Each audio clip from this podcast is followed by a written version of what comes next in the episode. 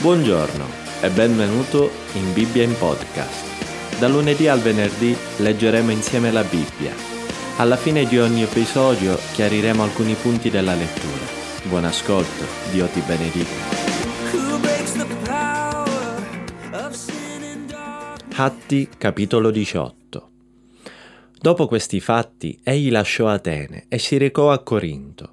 Qui trovò un giudeo di nome Aquila, oriundo del Ponto, giunto di recente dall'Italia insieme con sua moglie Priscilla, perché Claudio aveva ordinato a tutti i giudei di lasciare Roma. Egli si unì a loro, essendo del medesimo mestiere, andò ad abitare e a lavorare con loro. Infatti di mestiere erano fabbricanti di tende.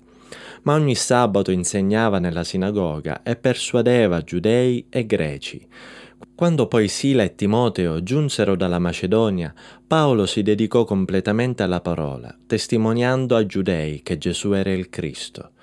Ma poiché essi facevano opposizione e lo insultavano, egli scosse le sue vesti e disse loro, Il vostro sangue ricada sul vostro capo, io ne sono netto, da ora in poi andrò dai pagani. E uscito di là entrò in casa di un tale chiamato Tizio giusto, che temeva Dio e aveva la casa attigua alla sinagoga. Ma Crispo, capo della sinagoga, credette nel Signore, insieme a tutta la sua famiglia. Molti corinzi, udendo, credevano e venivano battezzati.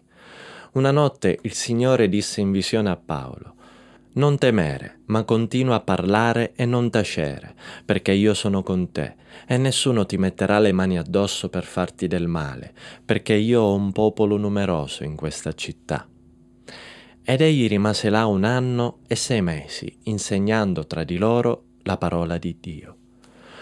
Poi, quando Gaglione era proconsole della Caia, i giudei unanimi insorsero contro Paolo e lo condussero davanti al tribunale, dicendo Costui persuade la gente ad adorare Dio in modo contrario alla legge.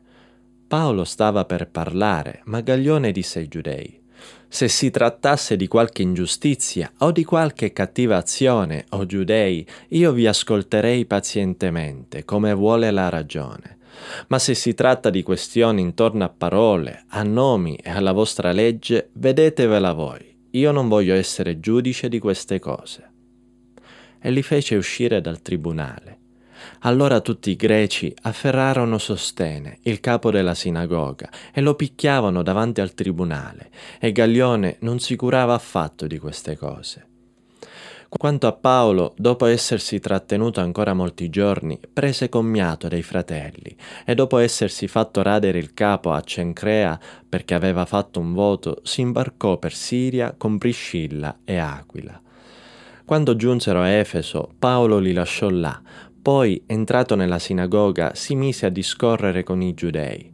Essi lo pregarono di rimanere da loro più a lungo, ma egli non acconsentì. E dopo aver preso commiato e aver detto devo assolutamente passare la prossima festa a Gerusalemme, ma Dio volendo tornerò da voi.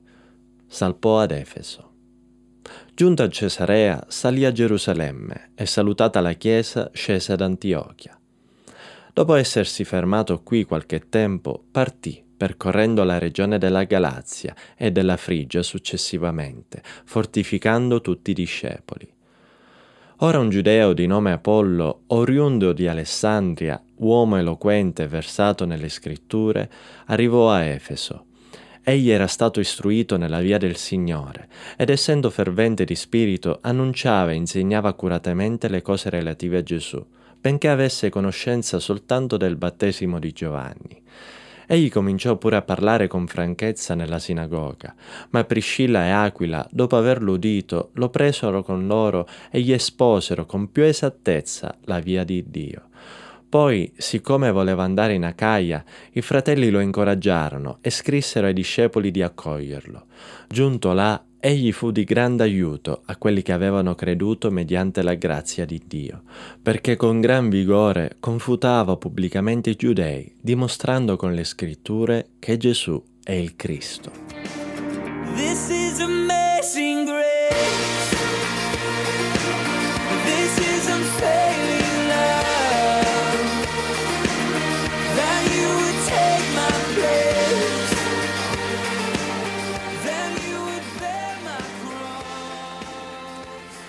Paolo poteva essere scoraggiato dopo aver frequentato la sinagoga di Corinto per un certo tempo.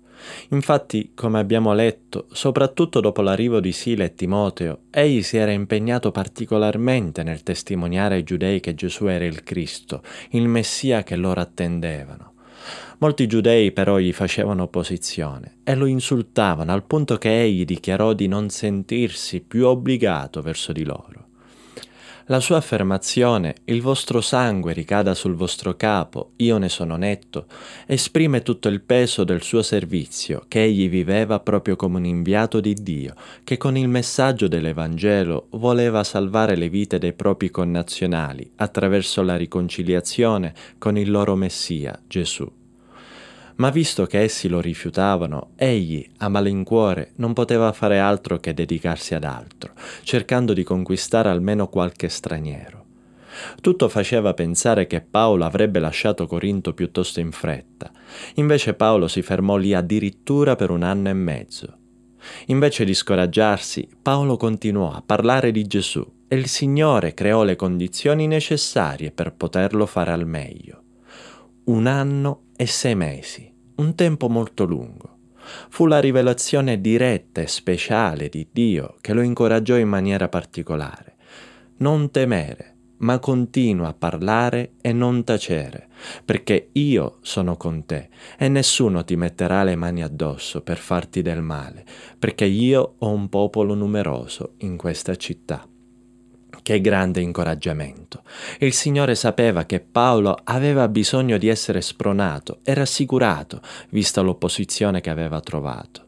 A differenza di quanto era accaduto in altre città, nonostante la forte opposizione dei giudei, che come vedremo avrebbe continuato a pressare Paolo mentre si trovava a Corinto, egli non fu scacciato via.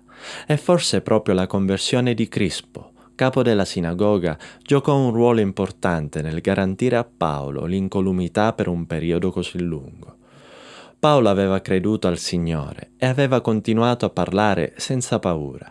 Se anche noi dovessimo trovarci in una situazione che potrebbe scoraggiarci, non arrendiamoci e confidiamo nel Signore, che saprà certamente creare le condizioni migliori affinché possiamo essere utili strumenti nelle sue mani.